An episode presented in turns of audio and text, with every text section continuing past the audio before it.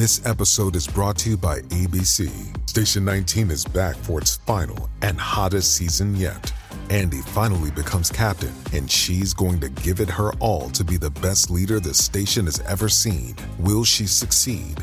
Get ready for fiery new romances and high adrenaline rescues. Watch the Station 19 season premiere tonight at a new time, 10, 9 central on ABC and stream on Hulu.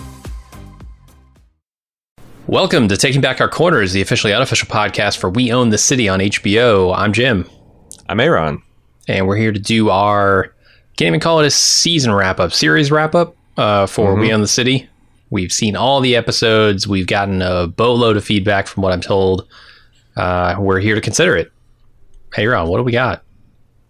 Yeah, uh, we've got a lot of feedback. Uh, there's been events in the news in the last week that tangentially or directly touch on some of the stuff. We've got some commentary on that. Uh, we got hmm. some dissenting opinions that we need to to to educate, and uh, I guess we should just get right into it. First up is Matt from Bristol. He's from the United Kingdom. Uh, as you're watching this show, are you assuming the character details are mostly true to life? For example, if Simon's trying to make an actual point about competence with the flute, the flautist, does that mean Eric Jensen doesn't play the flute in real life? I'm not sure if it matters too much, as the me- metaphorical truth is sometimes more important than the literal truth in a drama like this. But I'm curious what you think. Uh, Thanks for the email, Matt. Yeah, most shows I don't. Um, most shows like this, I will just kind of say, "eh, it's probably not very close to reality," or if it is, it's only in the broad strokes. Um, here, I feel like David Simon tends and Pelecanos tend to stick a little closer to reality, and the story they're telling is one that is you know crazy and fucked up enough to be like one of those stories you could just tell how it happened and it's it's entertaining and engrossing and all those things. So I I give his stuff um, a little bit more credence when it comes to like the details. I think it also um, it depends on whether people are composites. Like for example, Nicole sure. Steele, mm-hmm. she's just invented. Um, yeah, the same way with her partner Ahmad. Uh, I I don't know because I, I the two special agents here I think are composites. So, uh, but I, I, could be wrong because I haven't actually gone through. Um, I haven't read the book. My wife did. She finished it last week, and she kind of brought. Uh, you know, when we were watching the last two episodes, she was uh, informing me the differences. Um, because I, I, I agree with you when he's talking about people like Wayne Jenkins and mm-hmm. Detective Suiter, people like real people. I think he plays it pretty straight down the middle. But when he does composites, yeah. this is where David Simon can use uh, his experience and George Pelecanos' experience as journalists and working with police officers to kind of like uh, tease out their opinions on things. Um, sure. So, like I said, like if she is like, because it's an easy answer if uh, if Jensen's a real person and she's a flautist in real life, that's just an interesting detail. That's like, you know, I, I I think that people have a mindset of what police officers are, and that includes the FBI. And you know, it's it's kind of cool when you can see that you know they're not just one dimensional people. You know, mm-hmm. um, so I, I don't know. Um, I don't think it's super important to the to the plot, but it's it's like it, and then I, I guess that's the other thing is like sometimes I almost forget when we're watching stuff that's inspired by true stories versus not because I don't even know if I if I'd kept that firmly in my in the front of my mind if I would even have said something about the fl- the flouting. Sure, but, uh, it, it's, it's, way just, different than a show like The Offer, though, where it's based on a book that's memories from a guy who produced the movie, but who's probably a bullshitter he's, professionally. Yeah, yeah, that's the thing. Like he's not a journalist, right? He's a guy mm. who is getting paid to tell stories. So yeah, I take that with a, a huge grain of salt. A, a, different allegiance to the truth there. Mm-hmm. Um, so yeah, I, I, I I I don't know. I, I, thought it was an interesting contrast, though. You've got this flute playing FBI agent who's seriously and methodically and properly building up a case, respecting these officers' constitutional rights versus the guys who are out there, you know, making single digit IQ jokes about women and minorities and, you know, flouting the flouting the law. Um, but then her partner was a, sure. a contrast to that too, because he's kind of more in the mold of a Bernthal or a, a Wayne Jenkins in terms of his like relation to pop culture and mm-hmm. uh, food and and and the finer things in life. But he's ultimately a good cop. Um, yeah. So yeah, I don't know. It's just uh, interesting to see the different perspectives. Seawells says, Man, episode four was the one that broke me up. Until that point, I'd just been casually watching for enjoyment, relative, uh, relatively understanding things that I've seen before. But the one thing I've always, that always bothered me in these sorts of programs is while I'm not part of the street life, I've learned quite a bit in observing others. The violation of unspoken agreements. I think if you're a cop, a civilian, or a criminal, there's certain codes that you just don't violate. Criminals don't work with cops. Civilians aren't part of the game, so shouldn't be targeted by either side. The cops don't do criminal activity the absolute violation of these rules in the show. Not only are cops a one-sided racket running a one-sided racketeering ring, it's now very clear that they're actively aiding other criminals to help the criminals they're close with. Really sheds a light on all those jurors just saying fuck this shit. Wayne Jenkins is pulling a cocaine punisher on the streets, just actively profiling any adult with a backpack or one that he gets a feeling.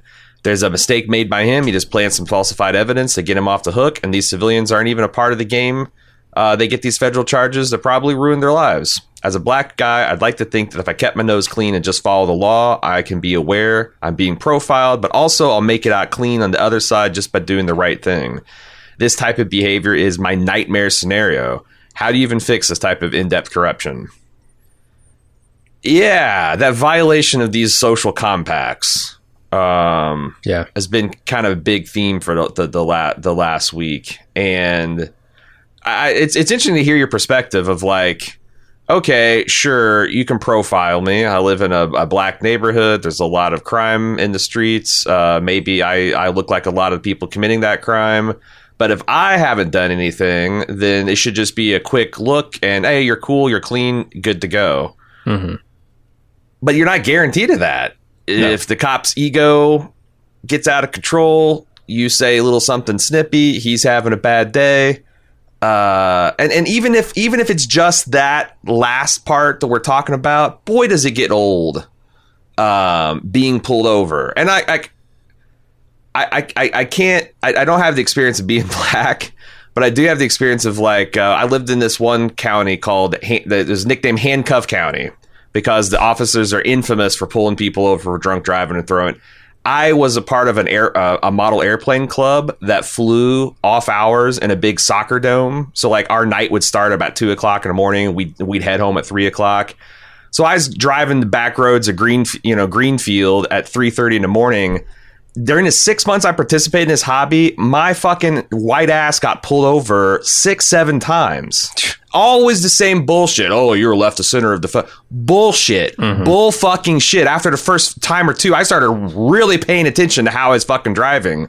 Again, nothing came to it, but it was annoying as fuck. I can't even, and that's just me coming home from my fucking hobbies. I can't imagine my kids in the car. I'm just trying to get home from work. I'm getting stopped dozens of times in some of these people's cases. Like, mm-hmm even if they're not fucking with your life and sticking you with felony charges, it's it's uh I don't know. Or do we live in a free country or not? I guess. right. This episode is brought to you by Shopify.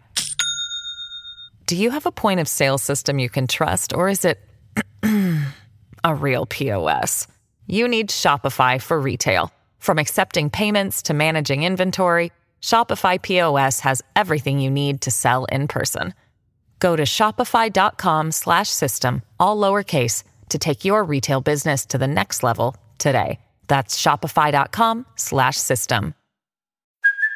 Hey, it's Kaley Cuoco for Priceline. Ready to go to your happy place for a happy price? Well, why didn't you say so? Just download the Priceline app right now and save up to 60% on hotels. So whether it's Cousin Kevin's Kazoo concert in Kansas City, go Kevin, or Becky's Bachelorette Bash in Bermuda, you never have to miss a trip ever again. So download the Priceline app today. Your savings are waiting.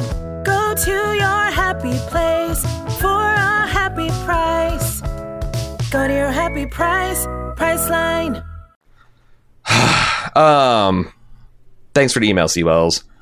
Evan W says, I really think the show does an amazing job using very subtle actions on screen to reinforce certain points, themes the show is trying to get across. The FBI flautist you both mentioned is a great example. My wife point my wife I'm trying my Balmer accent here. My wife pointed out another from episode one. Hersl pulls over to man for rolling through a stop sign, and the man's son actually gets the car's registration out of the glove box without even being asked.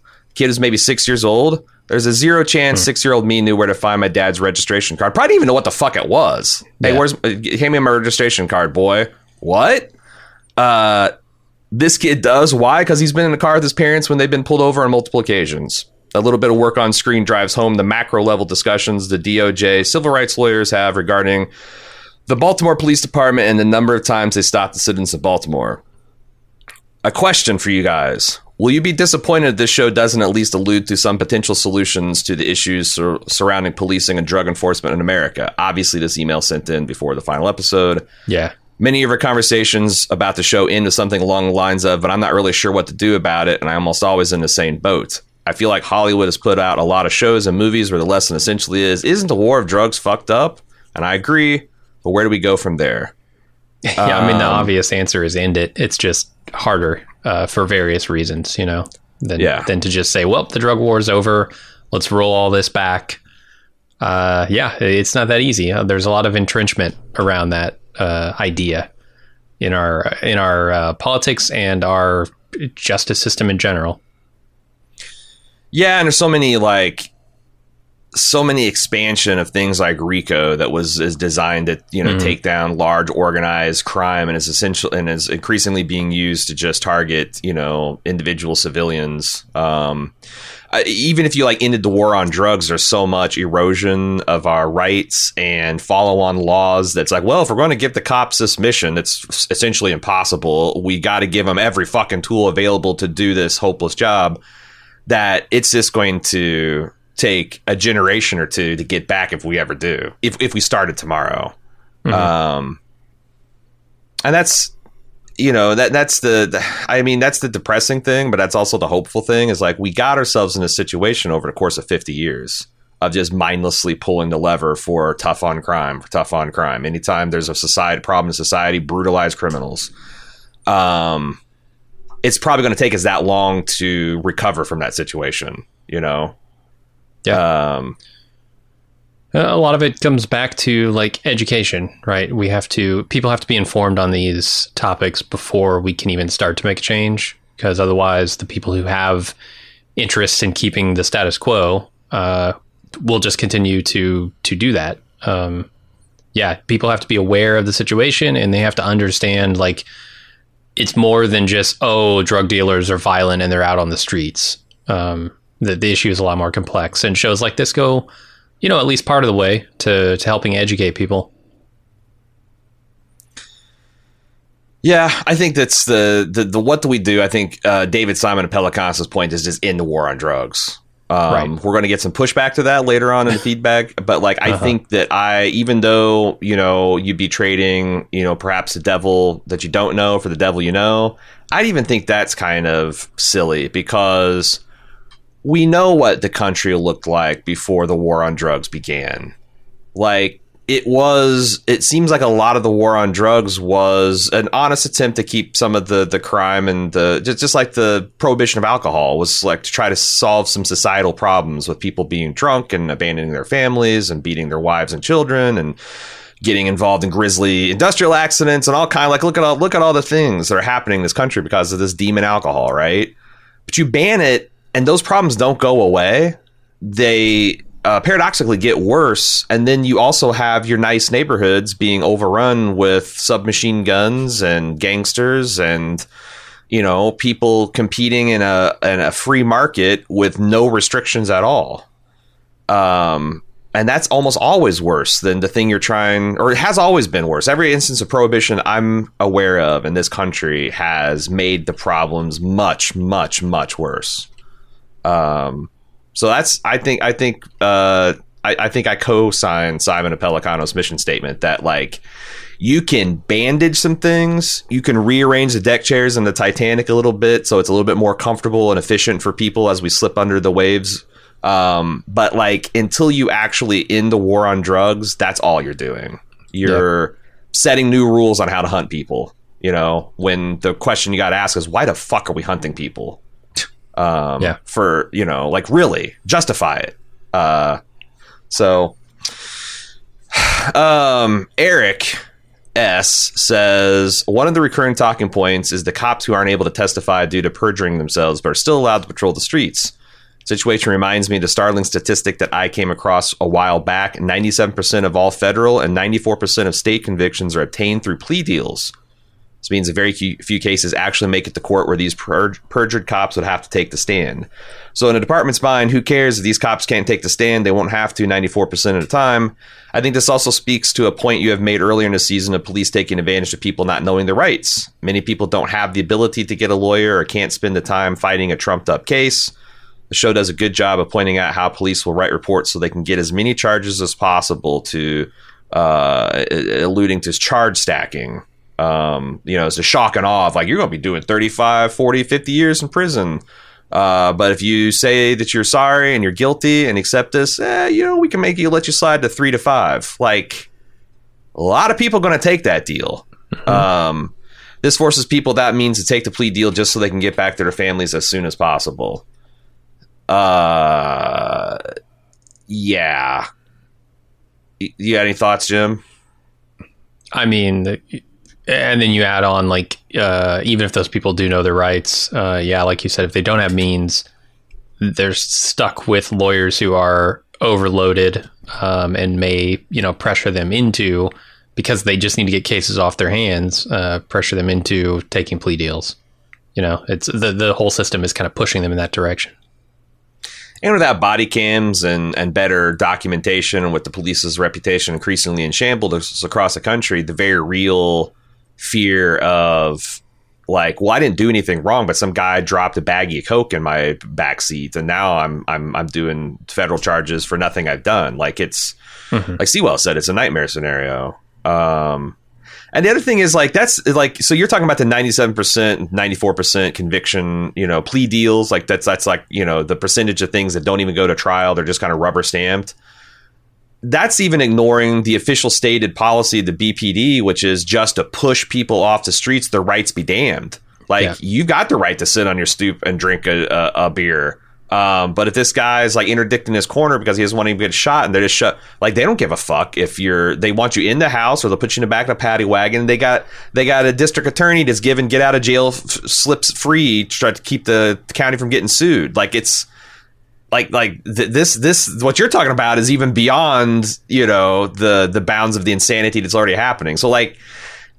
Can Hersl stick a charge? No. Can Hersl crack skulls to get people off a corner? Absolutely, which is why he was still useful to the cops. Mm-hmm. Um, but I mean, this is like if, if you're familiar with The Wire, the concept of juking the stats, um, tr- like the appearance of looking like you're doing something for crime, even when you're not, because the reality is like that, that's that's the other thing. It's like I don't think we've like come out and said it. A whole generation of cops have been born and have taken power with the absolute certainty that the war on drugs is a, is is fraudulent and there's no way you can win it. There's no fucking way it's ever going to be over. Mm-hmm. Well, what's rational people do in those type of situations? What would you do in your job if you were if you were assigned a Sisyphean task that would never end and is, is pointless? I mean, if you have find- the power to change it, you have to you have to change your approach, right? You can't yeah. just continue to do the same thing. It's the, that old uh, thing about the definition of insanity, right? Yeah. Um, so yeah, I mean, anybody who does have the power to change the approach to policing needs to be looking at ways to do that. Yeah, because like what you got now is like good people are going to find themselves out of the system as quickly as possible, and the others are going to do as little as possible to get by and still get paid. You know, like mm-hmm. it's the path of least resistance. It's it's extremely predictable, and it's something that I think a lot of us would do if we were facing these. That's the other thing I think if you got to learn from the um, this show is dispel yourself of the idea that if you, as a good person with good thoughts, were put into this system, that you would thrive or find some way to change it. Yeah, you wouldn't. You wouldn't. Because the people on top don't agree with you and they don't see you as an ally. You uh-huh. know, uh-huh and the ones that do, like the if you want to say Commissioner Davis, if he was given a shot, those guys are shuffled off because you know we don't want any of that shit either. You know, we just we just want the the, the performative motions, the juking of the stats. Uh, we we want to post con- uh, a, re- a certain amount of rests and convictions and pat ourselves on the back that we're doing the best we can. So Uh, let's see. Moving on to Scott R. Says I grew up near Del- Delaware County, Pennsylvania, and can attest to the fact that Jon Bernthal and a majority of the cast are putting on good Baltimore slash Delco uh, accents, which is commendable as it's one of the harder American accents to grasp. It's wild that you've got such a strong American accent in such a small geographic area. You know, sure. just like I guess it's basically one city. Yeah, but I guess it's like New York's at like what four or five distinct. You know, like a Brooklyn is different oh, from oh, yeah. a from a Bronx, which is different from a. So um, it is wild that you have those those small packets, uh, pockets of of these uh, accents. I find it very interesting how much of accent work is just learning to talk with a certain mouth movement. For example, if you talk while moving your lips as little as possible, you have the start of a decent Southern drawl. To approximate the Baltimore accent, simply keep the tip of your tongue below the gum line behind your lower teeth while talking with exaggerated lip and mouth movements, speaking as comfortably and naturally as possible. To really nail okay. it, you need to emphasize long vowel sounds. Good phrases to try are Baltimore, phone home, and coincidentally, Wayne Jenkins. Would you like to try a Baltimore accent, Jim? Baltimore, phone home. Ball, ball, ball, Baltimore, phone home, phone home. I feel like I got phone home. Baltimore, but yeah, Bal- Baltimore Wayne is the ultimate word to say. Ball, ball, Baltimore. Yeah. I felt like if the phone home kind of got a little bit of that Wayne, the the the the, the round O sounds, but uh, yeah, you know, if, if I kept up for six weeks, maybe I could be as good as Bernthal. I'd have to get embedded mm-hmm. into a squad of police officers and run around the bulletproof vest, but you know, Give me six weeks off to do nothing but learn how to talk like a Baltimorean. I can do that. I can do yeah. that. Uh, out of state boogers says I got an unpopular opinion for you. In a functional democracy where individuals have protected rights, I don't think there's any scenario where we need a no knock warrant executed by plainclothes police officers. We need hmm. to raid a place and costume up and raid the place. If you need to execute a warrant in plain clothes, maybe knock, announce that you're police and you're coming in. I looked into this quite a bit after the Breonna Taylor incident and the no knock warrants executed by plain cops uh, during random hours, like the middle of the night in a country with as many guns as there are people, is a recipe for both civilians and officers getting shot in a completely predictable way. Change my view. How can I when you're so fucking based and correct? Right. Uh, I was going to say, yeah, that makes a certain amount of sense if I want to make a grisly prediction, I think the next decade we're going to have many such cases of Breonna, Ta- like Breonna Taylor type situations, mm-hmm. and mm-hmm. you're going to have instances where the civilians come off the better. Well, no, they're never going to come off the better. They're going to be killed and or put on trial. But you're going to see a lot of officers slain in the quote unquote line of duty when they're dressed up like black ninjas, busting down people's doors in the middle of the fucking night in bad yeah. neighborhoods that are heavily armed like they're gonna they're gonna it's it's inevitable. It's like one of those things where you know if i if i went and fucking waxed the intersections of cincinnati fucking accidents would be up. Like it's cause and effect. Um right. and now I, what lessons do you learn from that right? Do you take do you take away the proper ones um, and say maybe we need to change our approach like i said? Or do you say well we just need to you know mount up even harder right? We need better weapons. We need better uh, armor. We need all, you know, we need to militarize this even more than we already have. Yeah, I mean, because that's the ultimate solution. You could go put a bunch of ED 209s from Robocop and just, sure. you know, have them just cave in a living room wall and minigun everybody and then just fucking drone strike some... a house, right? Like, what do we sure. need the cops to even do this? Just, yeah. You know. Um, and like the frightening thing is we're probably just a generation away from that technology being possible. So like where are sure. we we should be intentional about where we're moving. Because the other thing about the a lot of these no knock warrants are because of the war on drugs. Yeah. So yeah. if you would just stop that, I don't know. Um, entropy bucket. The police response to a tragic school shooting at Uvalde. I don't know because I've not actually heard this pronounced. Uh, the Texas. Sco- uh, what is it? I've only read it. Yeah, I haven't heard it. Right, right, right. Because I don't watch a lot of news. I read a lot of news. Uh, mm-hmm. Uvalde, um, the Texas shooting that happened, the school shooting happened last last week. Made me reflect on some of the parallels I saw in episode five. The police in Uvalde literally were standing beside the sh- or outside the shoot school, holding back concerned parents rather than engaging the shooter. They even tasered one dad to keep him from entering the building. Uh, and that's one thing I think Jenkins actually did the, in the episode during the riot. He actually took some fucking responsibility and rounded up cops to engage the rioters and at least give those cops some sense of mission and leadership. Even brought them lunch. Now, I will step aside from the email and say like I don't know that that was an entirely self selfless and, uh, and heroic act. That might have mm-hmm. been trying to cloak himself in the the flag of the fallen and you know the plaques of the slain Baltimore police officers in a, in in an effort to get the heat off him for some shit he's done. But uh, uh, as uh, Entropy Bucket says, it's not the right response, but underlying the leadership vacuum at top level policing, where too many cops are so removed from their communities they don't even think of themselves as active participants anymore.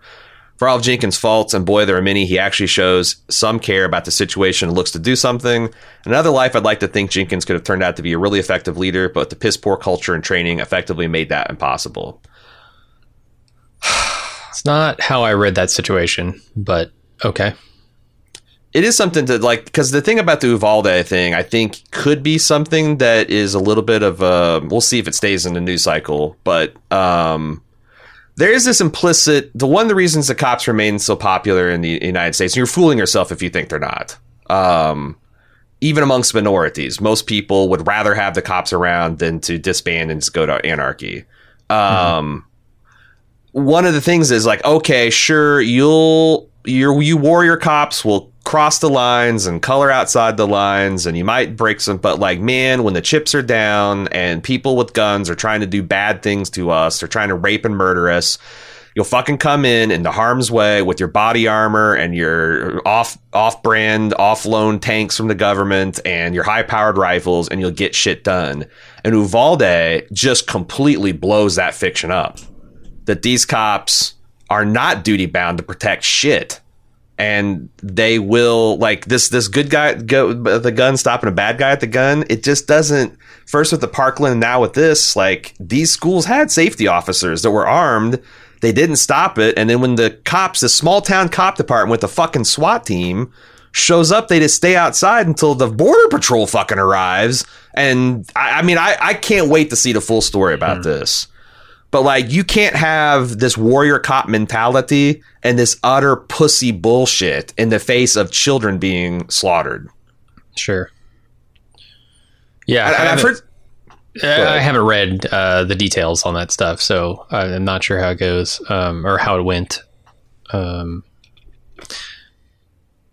you, you mentioned something about like, oh, if this stays in the news cycle, I, I, think it's almost inevitable that this thing is going to stay in the news cycle, but not this particular shooting, right? Like we mm-hmm. have had, we continue to have so many of these that it's impossible for shootings to drop out of our news cycle because they happen every day, uh, mm-hmm. multiple, like several of them happen all the time. Mm-hmm. It's just it, it, it, we're I don't know, and that's like has a twofold effect, right? It constantly keeps it on our minds, but it also desensitizes us to it Numbs to where us, like oh you know that shooting was four people. Does that even count as a mass shooting? Well technically yes right. it does. Right. Uh, or or that that shooting happened you know in on a street corner or something. It wasn't actually like a, a serious event here. Oh yeah. oh actually no that shooting was 22 people? Okay yeah no that counts. Uh, and and you start to like say it, I don't know it, it escalates like in your mind what is actually a serious event. And I don't I don't know how that goes long term right? Like is anything going to change when every day we see these things and nothing changes? You like to think that like you have these seminal moments where um, something so big happens that like you know yeah. that, that that you're forced to change. But I feel like there's We've had this, so many this, of those already, and, and it, it, feels like that there's not even an effort to shake off. It's just you know, yeah. uh, well, this is the price of freedom, and you need we need more guns. We need to arm our teachers. We need to. you know, make the schools even more like a fortress. We need to um, we need to k- train kids to how to handle active shooter situations, um, and that there's not any real change going to be made. And this is like when when you know, people's kids are being murdered. I mean, right?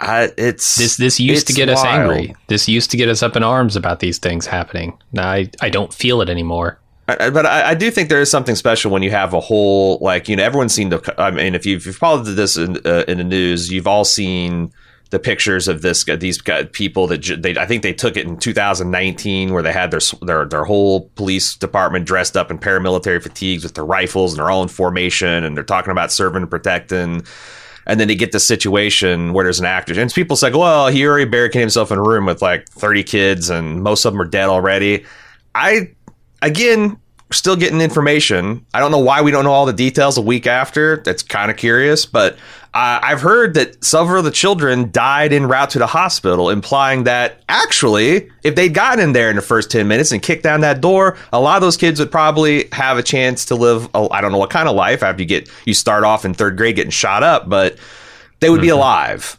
Um, and I think, like I said, this this tends to be. I, I, think this there's a bigger potential for this to be scandalous because again, I think a lot of society will put up with brutal cops if they if they think they're brutalizing the right people. Number one, because mm-hmm. that's like every cop show ever, right? Like sure. you want the you want you don't want Starsky and Hutch respecting people's rights. You want them bashing down doors and brutalizing people. You don't want bat. Let's say it's, it's Batman. It's the Batman fantasy. But like, if Batman just like imagine if Batman just like fucking brutalizes small small t- uh, uh, like hoodlums that like are armed with like blackjacks and knives, and then when the Joker shows up with an army of dudes with assault rifles, he hid in the Batcave. Mm-hmm that's I, I, think this is where the country might change because like hey we're going along with this whole uh, hero military warrior cops thing but you guys when there's an actual situation where you might get hurt you're not going to you know answer the bell it's i don't know it's fucking it's fucking crazy to me and it, it might it might change people's opinions for the wrong reasons maybe but it's i don't know sure uh, Severin H says, I'm a first responder who's attended police academy, fire academy, and paramedic school. So I have all areas of emergency response covered. All right, we have an expert expert witness coming in to testify here. Mm-hmm. Another thing I have in common with your podcast and commentary is, in fact, that I learned all of these skills in Cleveland, exactly where you guys talk about the podcast Serial Season 3. I love the first season of Serial, just like the rest of the United States. I kept up and listened to all of Season 2 as well. When season three came around, I listened to the first episode and realized that I was listening to my work life from my hometown and I just didn't return to finish the season. Yeah. I knew and I worked with the police department. Every officer mentioned in that season of Serial, I knew the podcast just hit a bit too close to home and I didn't finish it. And while I currently work as a firefighter, I still have those professional experiences under my belt. In addition to that, I have friends that are cops, sheriffs, and detectives. In fact, on the podcast I do solo, I have an opportunity to interview a police officer from one of the suburbs of Chicago, and I have plans on doing a few more. I offer a brief, brief description of my credentials because I wrote a book on being a first responder. In the book, I do a brief history of where firefighters and police officers started. Professions go back to the Roman area, and it's a lot to it. The part of policing that necessarily evolved to keep up with those breaking the laws of the lands. Uh, if you fast forward to the United States and the policing done here, police were trained at and looked at, or looked to, at and trained as slave catchers, which I think we talked about in one of the episodes. But I, I kind of lose track of what we do and don't talk about. Mm-hmm. Sure, there's a time when police or marshals or sheriffs and deputies existed before enslaved people were brought to the U.S., but once here, their job evolved. And while we are in a new day, age, and era, some of those tactics and mentalities are still prevalent in today's education of new officers. If you couldn't, and, and that makes a lot of sense like you think of so much of like a military culture like marines know their history back to the 17th fucking century. Like hmm. the, the, like most of the shit you hear in the marines of the shores of tripoli do you fucking know when that happened? Yeah. it's like when the wooden like when there were wooden sailing ships and like you know cannons and pirates of the caribbean era. So like what makes you think a lot of these police institutions don't have some of their teeth cutting like history still embedded in their DNA and yeah. they're kind of proud of it. You know, makes sense to me anyway. Our uh, feedbacker continues. If you couldn't tell, I'm black, and listening to you guys talk about situations you've never experienced but empathize with through the show's eyes is what makes prestige TV and storytelling so profound. You don't have to be there, but can still understand it's something that you should be. Uh, you don't have to be there, but can still understand it's something that you should still both be proud of. Well, thank you. All too often, I've tried to explain the situation the poor, underprivileged, and underserved to some of my coworkers, but it's like it goes in one ear and out the other. Sometimes, no matter what or how you explain a situation, a person won't believe that fat meat is greasy. Most times, people come from a position of privilege, look at everyone as needing to pull themselves up by their bootstraps. That's not only an insult, but it shows a lack of understanding of different people's struggles in life.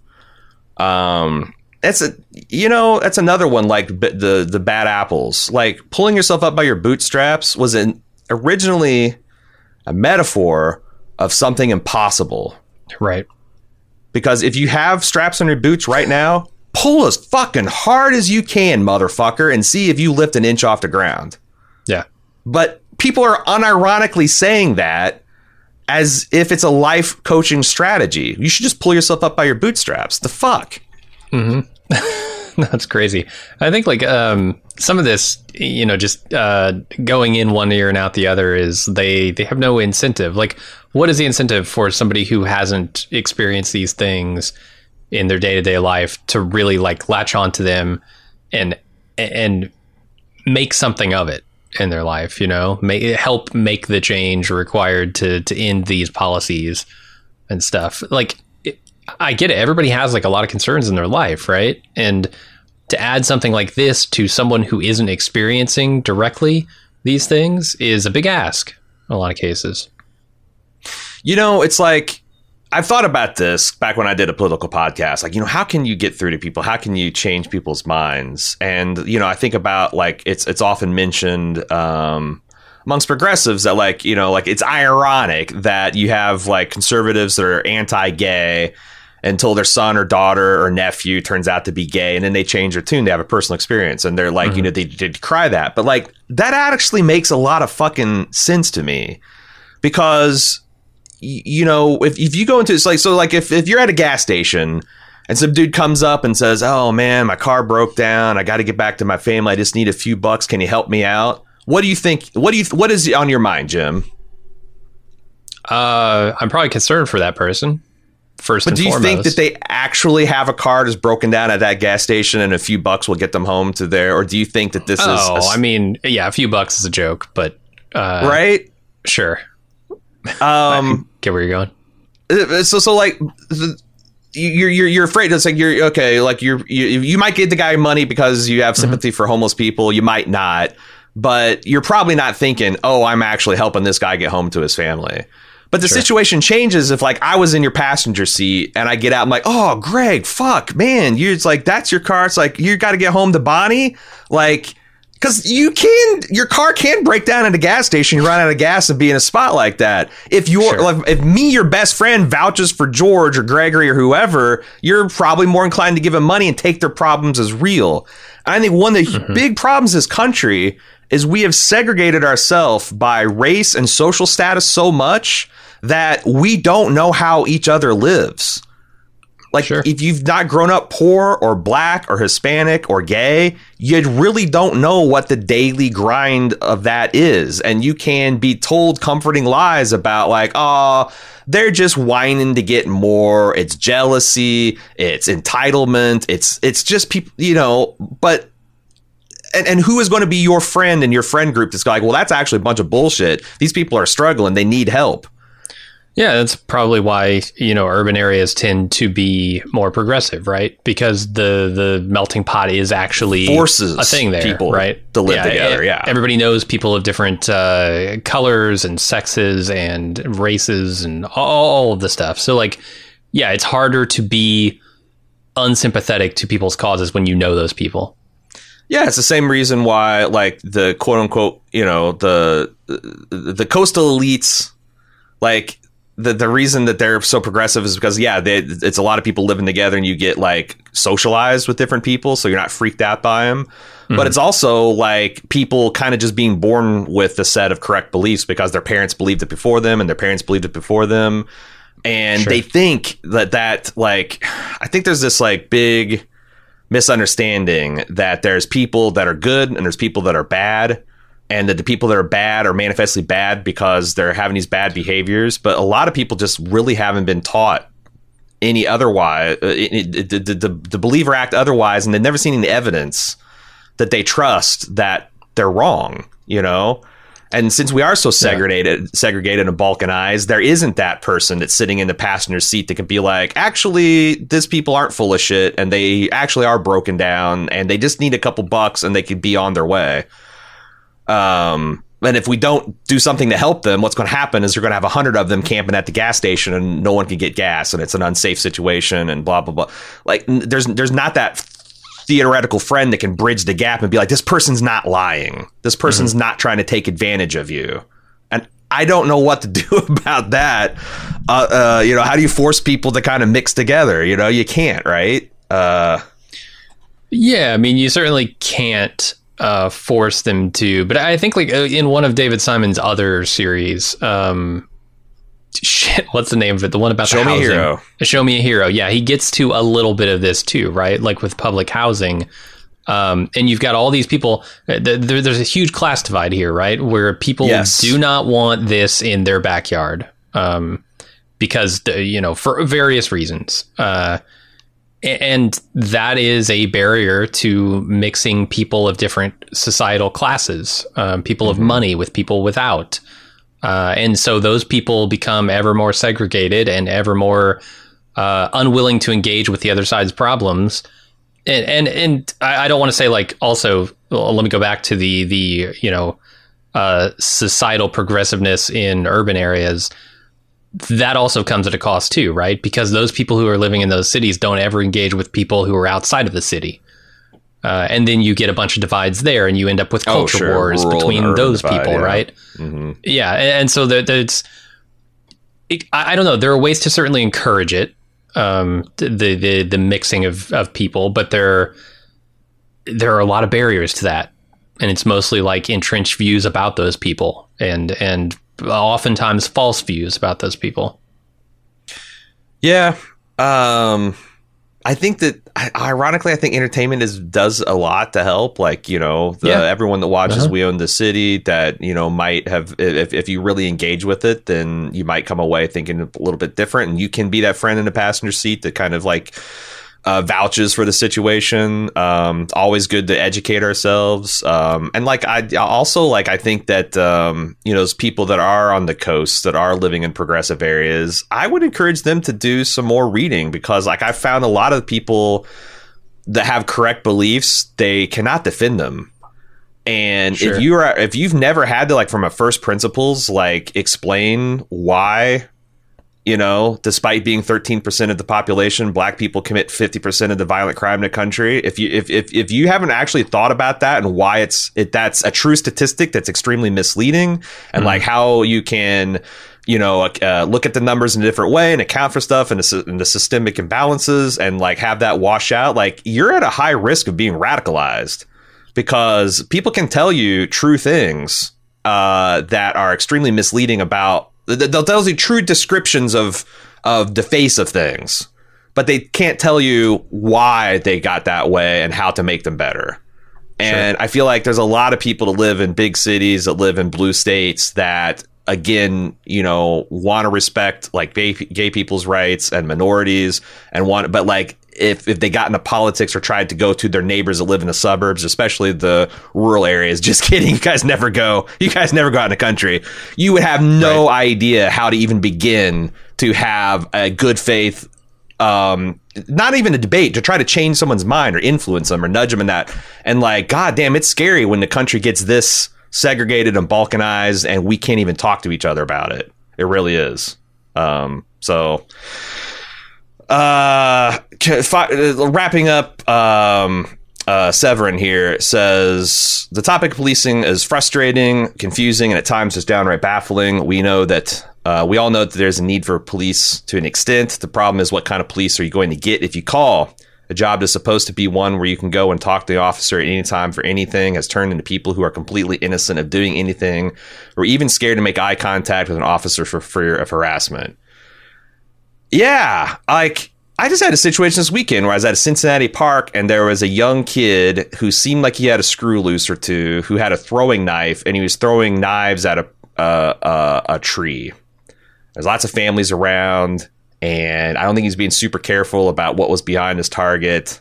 and I'd like uh-huh. to call the cops and be like, "Hey, can you come down here and talk to this guy? Maybe confiscate his knife." And but I didn't because I didn't want to be eating my ice cream in a park and see some dude get shot to death. Right. Because he had a knife and he was fucking around and he didn't wasn't properly supervised and like but I should. I should feel like it's a greater good to call authorities and the authorities will know how to properly de-escalate and and work with this young man. Uh, it sucks to try to figure out like god damn, do I really need the cops in this situation? Is it really worth call because right. That's the other sad fact is after like cops don't really do shit You get your house robbed, you get your bike stole, you get your car broken into. Yeah, they'll come make a statement uh, for your insurance company. They're going to investigate shit. Right. Yeah. And you know, Baltimore to murder clearance rates below fifty percent. So it's not even like minor petty shit. It's like the serious mm-hmm. shit. So like, yeah, what the fuck? Anyway, Severn, Severn also had a story about how he himself was taken advantage of as a young black man when his mom license plates need to get replaced and they got classified as stolen tags rather than replacement tags and the cops decided that meant he was driving a stolen vehicle and he got drug out and all this shit happened to him. Hmm. um, it's garden variety stuff that that happens. Like I, if you have a black friend and you talk to them almost every one of them is going to have an instance where they've gotten fucked over by the system large or small. Yeah. So even if you live in the right neighborhoods and like that was the whole point of Nicole's story to Ahmed, you know, like there's no defense um, mm. if, if you have dark skin. Uh, it's just going to happen.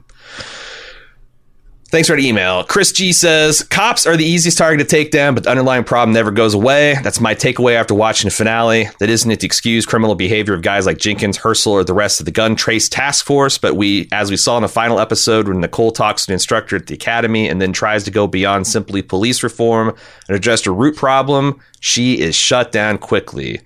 Politicians want to be seen as tough on crime, so they push for stats showing how their policies are making a difference.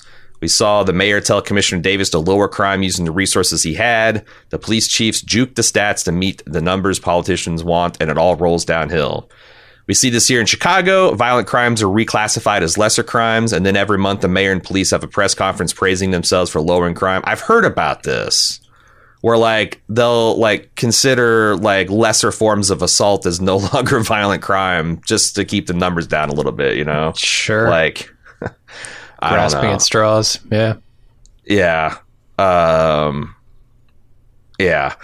Uh, it'd be like if wildfire is a problem in, in California and they just, uh, well, you know, wildfire implies a natural cause. So we're going to, anything that's man made, we're going to call something different. It's no longer a wildfire. So, yeah. like, if it's caused by lightning or things like it, the problem is your state's on fire, man. You know, right. um, things will never change until uh, the harder to tackle problems and people responsible for them are held accountable. I wish I had easy solutions like you guys talked on the recap. It's a problem that'll take generations to fix, and there's no guarantee that'll work. Just hope and pray, I guess, which is frustrating. I don't. I like it, if if if we believe that the root problem is the war on drugs, it seems like we can hold our officials increasingly accountable for that and make it unpopular to support those things. Um, but it takes sure. voters educating themselves, mm-hmm. like that's a and get involved in your local primaries. Like when I'm going through my primaries and I'm looking for district attorneys and stuff on the Democrat side, I'm looking for things like t- tough on crime, and then I put put them into the I'm not going to vote for them pile. I'm looking for people who are talking about systemic racism, systemic institutions, uh, refocusing funding on community programs, uh, police reform, body cameras, that kind of stuff. But like I like in the last my last precinct in the in midterm uh, primaries, like I think fifteen hundred people showed up hmm. in an area that has like I don't know 60, 70,000 people.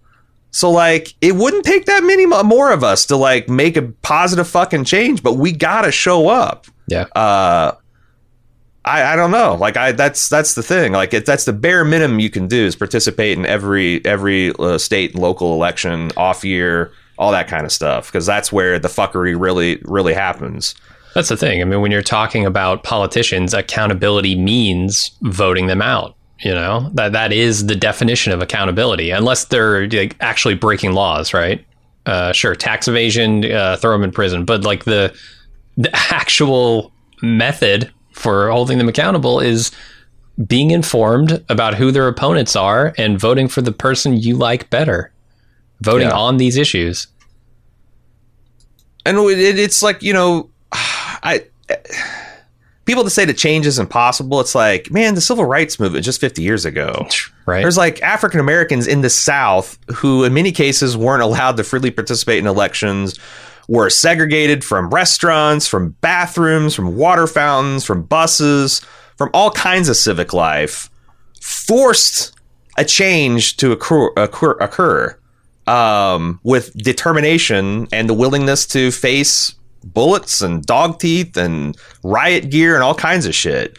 And like when I see people saying things that I'm guilty of it myself, is like, oh, there's no hope, there's never any change. Not with that attitude. Fuck no.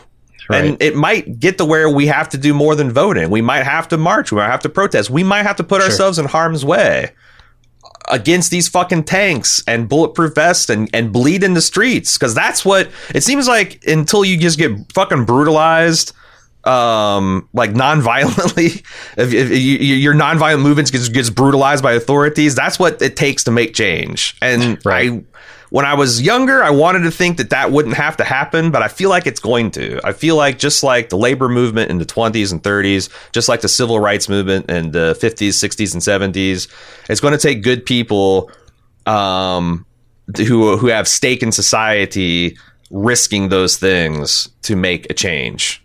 Um, and and make and, and gather the sympathy and support that we need to break through this, this segregation and balkanization that we put ourselves into. So it's not hopeless. It's just that it's probably going to be super painful. And at what yeah. at what point have we collectively as society had enough pain? Here are the highlights coming up this week on Bald Move. All new Pulp and Prestige this week. On Tuesday, we'll cover the latest episode of The Walking Dead, The Ones Who Live on Pulp. And on Thursday, we'll catch up with the latest samurai subterfuge on FX Hulu's Shogun. Then on our House of the Dragon feed, Anthony puts on his Maester's class on Monday. And then on Thursday, Steve joins him for Electric Boogaloo as they continue their discussion of George R. R. Martin's A Clash of Kings. Find these and many of our other great podcasts by searching for Bald Move Pulp or Prestige in your favorite podcast app.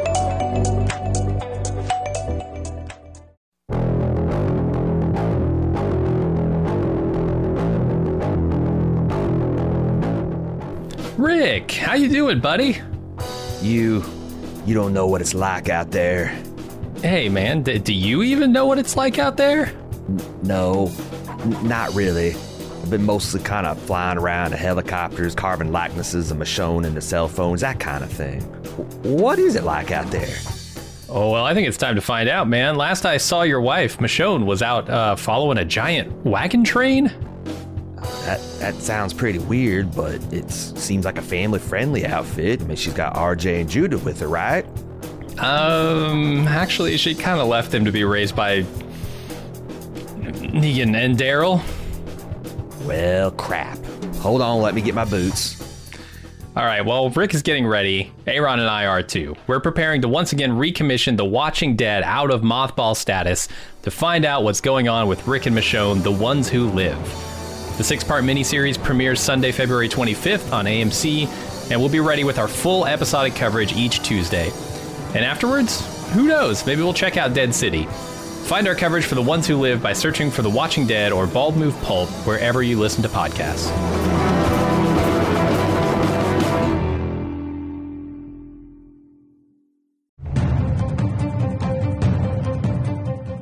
FX is adapting James Clavell's best selling novel Shogun into a 10 part miniseries this spring.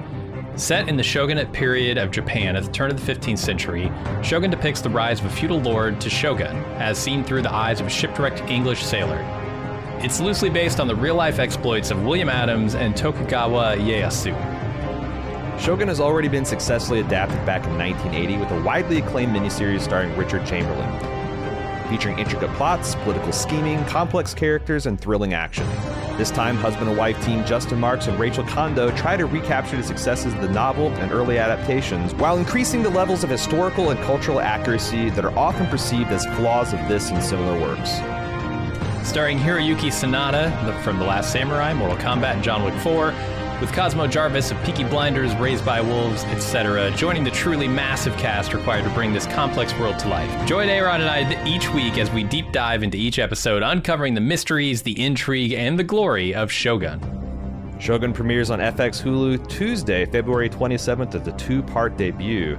Our podcast will release each Thursday thereafter. Get our Shogun coverage by searching for Bald Move Prestige in your favorite podcast app.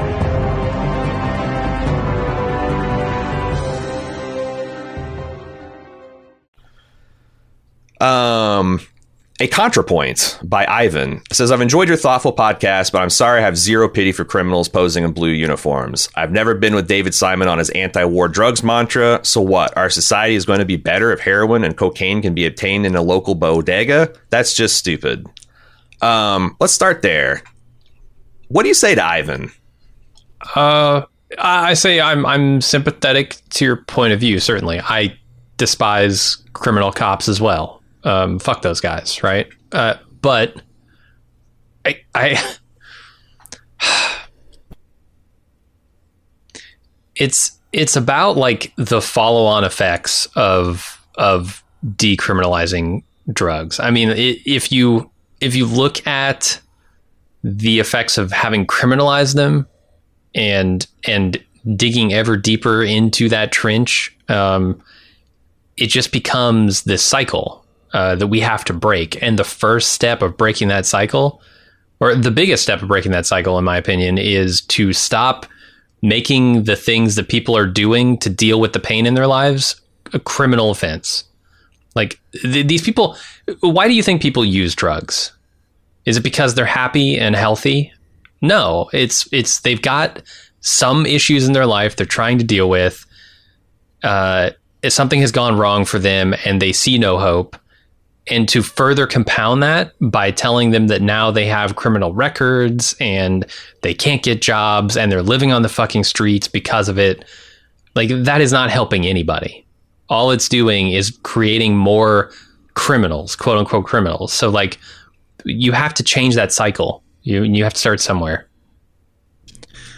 And I guess the other thing is like the like our country be better if heroin and cocaine can be obtained in the corner bodega. That's the way it used to be.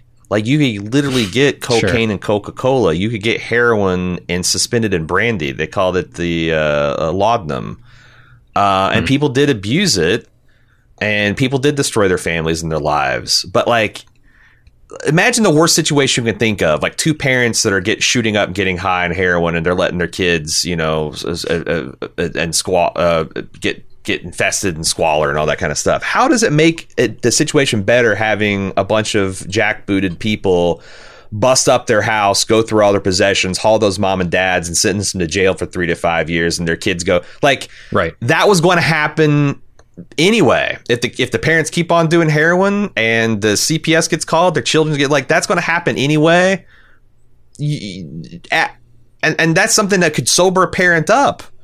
But if mm-hmm. they got to spend three to five years behind bars to get to and, and pay all lawyers' fees and the mountains of stuff, or take a plea bu- and be felons the rest of their life, it just it just makes everything harder. It's it's exactly. it's because the thing is, is you're never going to have a society where zero people make bad decisions about what they do with their bodies and their lives.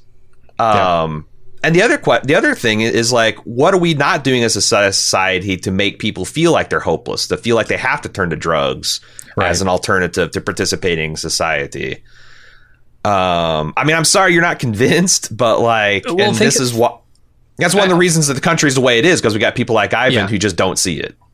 Uh, look at look at what happened with smoking, like uh, tobacco. Um, tobacco is actually a good example of a way to deal with something that is very harmful to people, but is is not criminalized, right? Um, tobacco usage was way higher, way way higher um, before we banned it in public places, right? Ban it in bars, ban it in restaurants. Like say, yes, you can do this stuff. You're just to have to do it in the comfort of your own home. Uh, in your own private spaces uh, because it's harmful to you and everyone around you. It, we didn't criminalize it, right? You can still go to the store to your corner bodega and buy a pack of smokes and smoke till you cough up your fucking lungs. That's fine. This is like a perfect example of how we could do this, right? Yes, go buy your heroin and shoot up in your, the comfort of your own home if that's what it really takes. But we we can have a whole bunch of programs like we did with tobacco um, for getting people off this drug, which is tobacco. Uh, a whole bunch of cessation techniques and different products that come out to help people who are addicted to this thing. We can do the same with other drugs. We just have to have the will. Yeah, it's interesting because I was about to say the same thing. Like you, you, your corner bodega that has your cigarettes also has, uh, you know, Nicorette chewing gum to help you quit. Exactly. And has, pan- you know, you've got, you can go to your doctor and just sit in the office and there's pamphlets on how to stop smoking. There's pamphlets on how to quit drinking. The, the warnings, you know, yeah. um, we can do that with drugs. And the other thing that I think the fallacy of people like yourself, Ivan, is that like if if you had heroin uh, on the shelves at the bodega that like a lot of people would be like, you know what? gonna try this heroin thing. Yeah. I wouldn't if I had to go out, but I'm just I'm just gonna give it a try with all the movies I've seen and all the I'm just gonna like there's spray paint on the shelves. You can huff that shit. There's gasoline at the corner right. for four bucks. You can huff that shit. You can drink a whole thing of Robitussin and trip your fucking balls off. These aren't problems in society the, the the the the arbitrary distinction we made with heroin and coke and marijuana, especially, is just insane. Yeah. Um. But I don't know. Like I also live in a country where like I can't. I can only. I, I can only. I can only buy like three days worth of cold medicine every other week because I might go in an RV and cook up meth with it. Like it, it, just like I see that there's no limit to the insanity and the restrictions we'll have as citizens, and we'll just be more and more of us. Like what happens in 20 years if like because like what I do is like uh, starting cold season, I go in once a week and I buy my limit. I'm sure that looks suspicious, but in 20 years, like what if and I stockpile a pseudoephedrine well, what happens in 50 like in 20 years? Like somebody kicks my and i got like an illegal amount of pseudoephedrine like uh, where's it going to fucking end? Yeah. Uh, these are these are bandages just papering over the the problems addressing the symptoms not the causes. Yeah. Uh, yeah we need to attack the causes. Yeah. Um, Ivan continues with a lack of sympathy for the cops involved. Uh, to borrow a line from Boardwalk Empire, you can't be half a gangster. Those cops are dirty and corrupt, period. Don't try and draw some horseshit distinctions of criminality. They all knew what they're doing.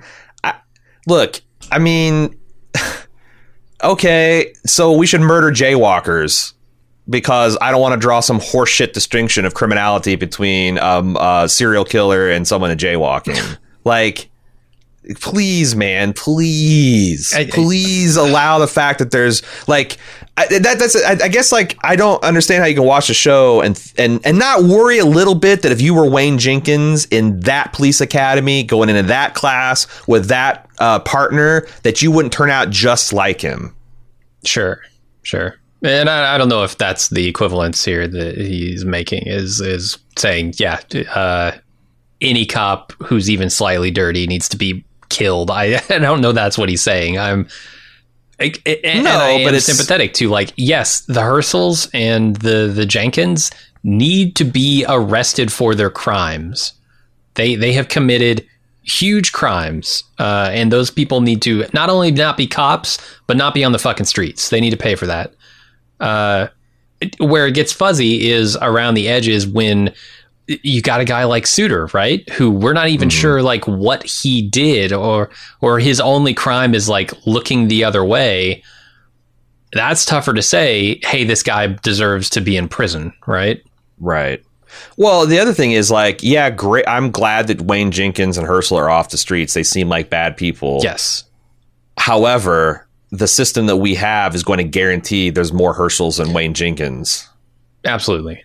So yeah. like that's that's the thing. It's not that I'm like saw like you know like the people make the decisions they make and they go down the roads and I can still feel I I don't know why I can't feel sorry for people that you know uh, made bad decisions when the whole system seemed propped up to reward them for that.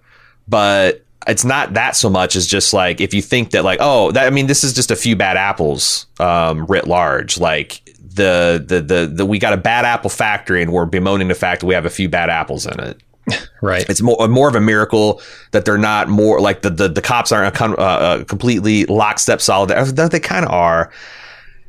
Anyway, I appreciate your email, Ivan. I appreciate you listening to stuff that you clearly don't agree with. I think that's commendable yeah. that you're challenging yourself that way. Um, and I wish I knew. I wish I knew the words that I could say to, to to to swing you over to my side. But it's more of like I'm a big harm reductionist guy, and I don't think there is ever going to be a country we live in with zero teen pregnancy with zero abortion, with zero drug use, with zero drunkenness, with zero. I'm like, what kind of society we can we can create to make that as little as possible and to make it as just and equitable for all.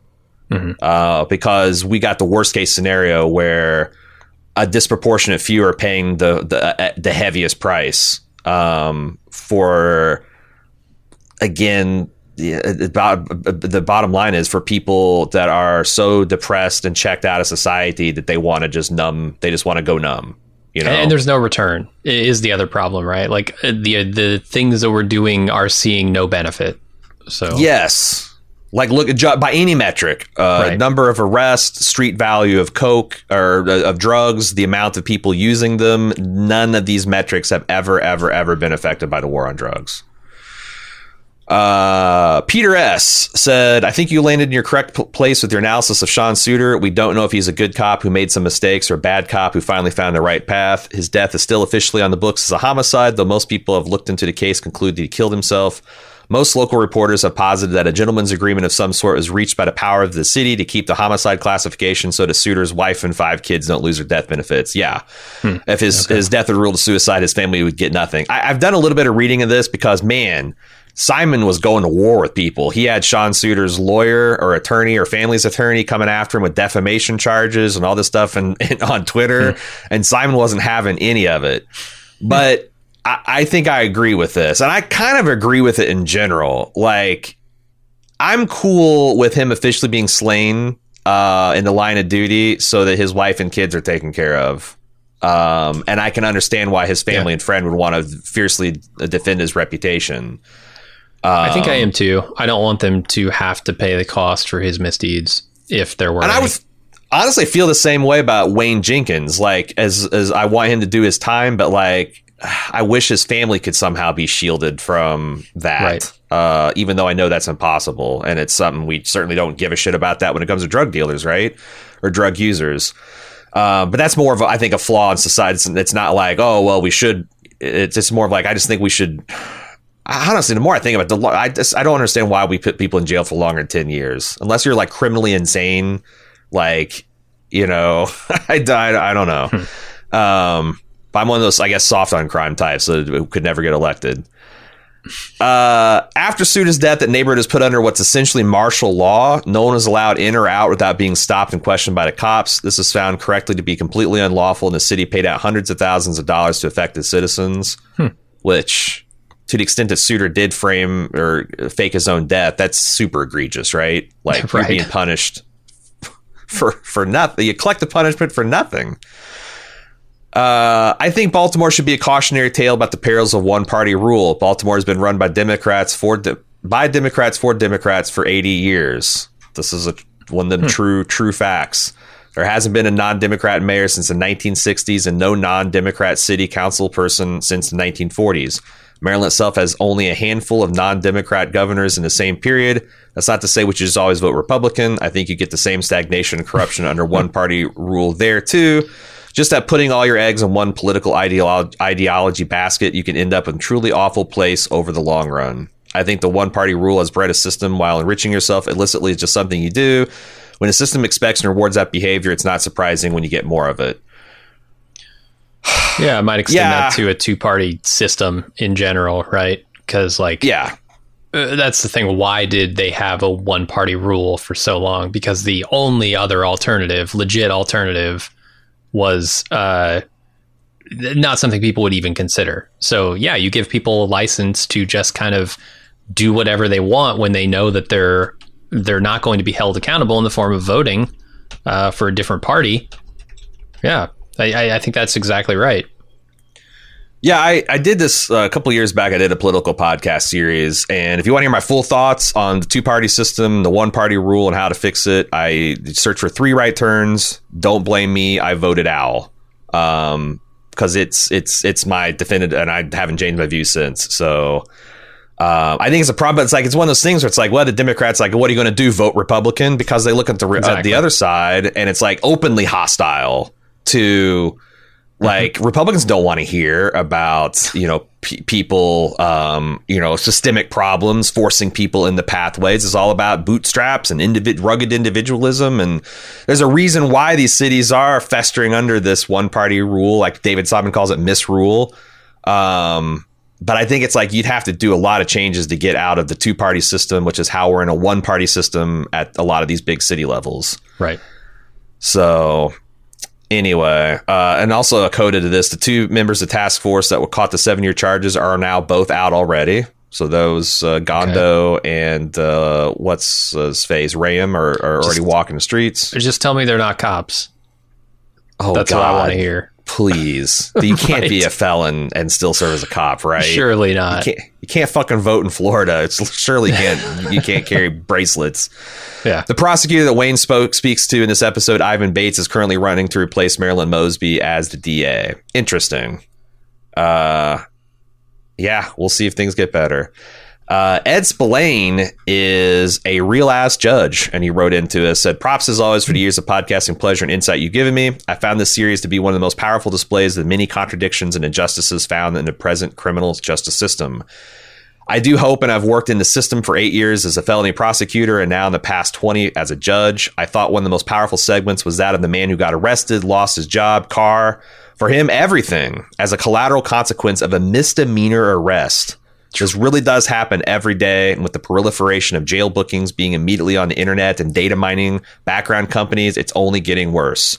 You both jumped on this easily missed segment of the series. There's also a segment, as you know, in the podcast serial about Cleveland criminal justice system that also touched on this issue. And again, I really encourage people if you if you want to know more about the systemic rot check out Serial Season 3. It's widely available on the internet. Often, the collateral consequences of even the most petty misdemeanors can be worse than any punishment. Most of the defendants in my court, particularly with finally cases, represent themselves, but assaults, driving under influence, theft, all can have consequences much later. Even if you have a pending charge, jobs, educational institutions, medical or other professional boards all ask whether you have a pending case or have pled no contest to anything, even if the charge was later dismissed.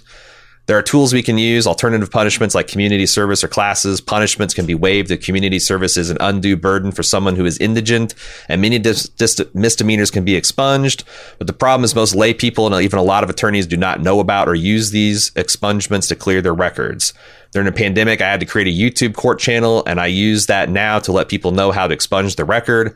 It's complicated. Since the events in Ferguson, Missouri, you can see a dramatic downturn in discretionary criminal filings, particularly misdemeanors, but we do see violent crime has risen sharply in the past several years. Keep up the good work and thank you for your insights. Um, he also forwarded a Washington Post article that he had wrote on why I refuse to send people to jail for failure to pay fines.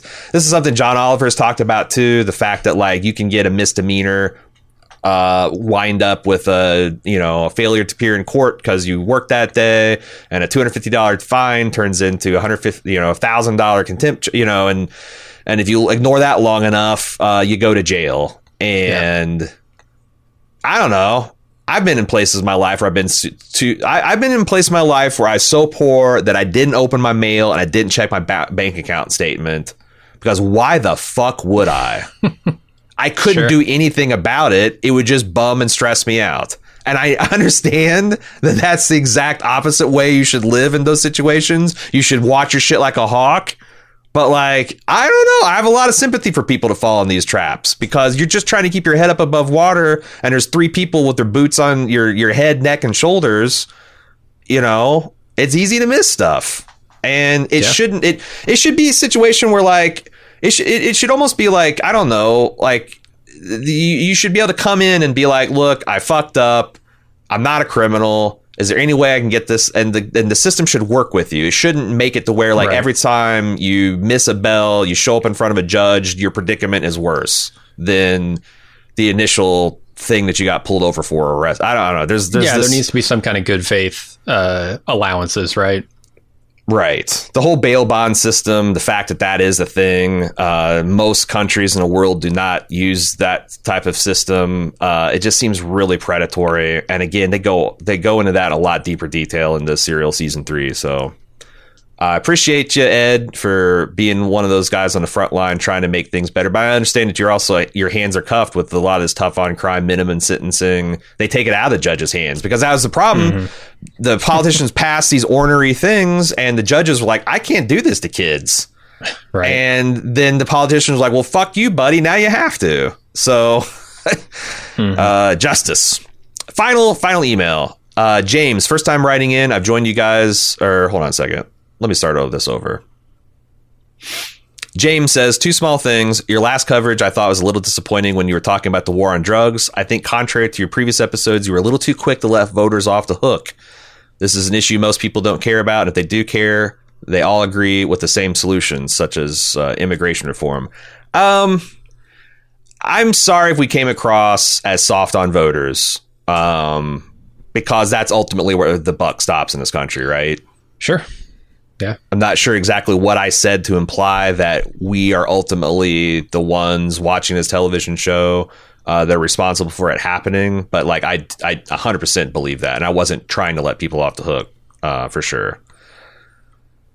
Sadly, most people care more about what they're paying at the pump or even now the culture war issues like critical race theory than they do about drug policies. 59% of the voters in 2020 cited violent crime as a very important issue, which will further fuel more tough on crime action from politicians.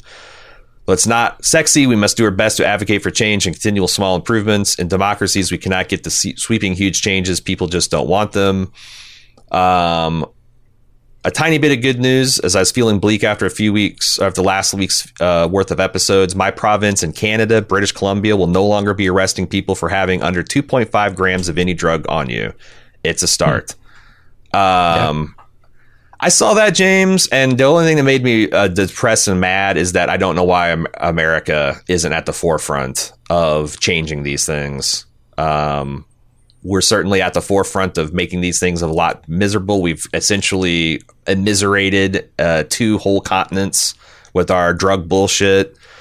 Um, but yeah, it, I, I don't know because like it, it, it boggles my mind that we spend so much time worrying about a trans woman winning a collegiate swimming event or uh, kindergartners being taught a little thing about systematic racism, which is, you know, like th- th- those things are like, oh my God, real shit.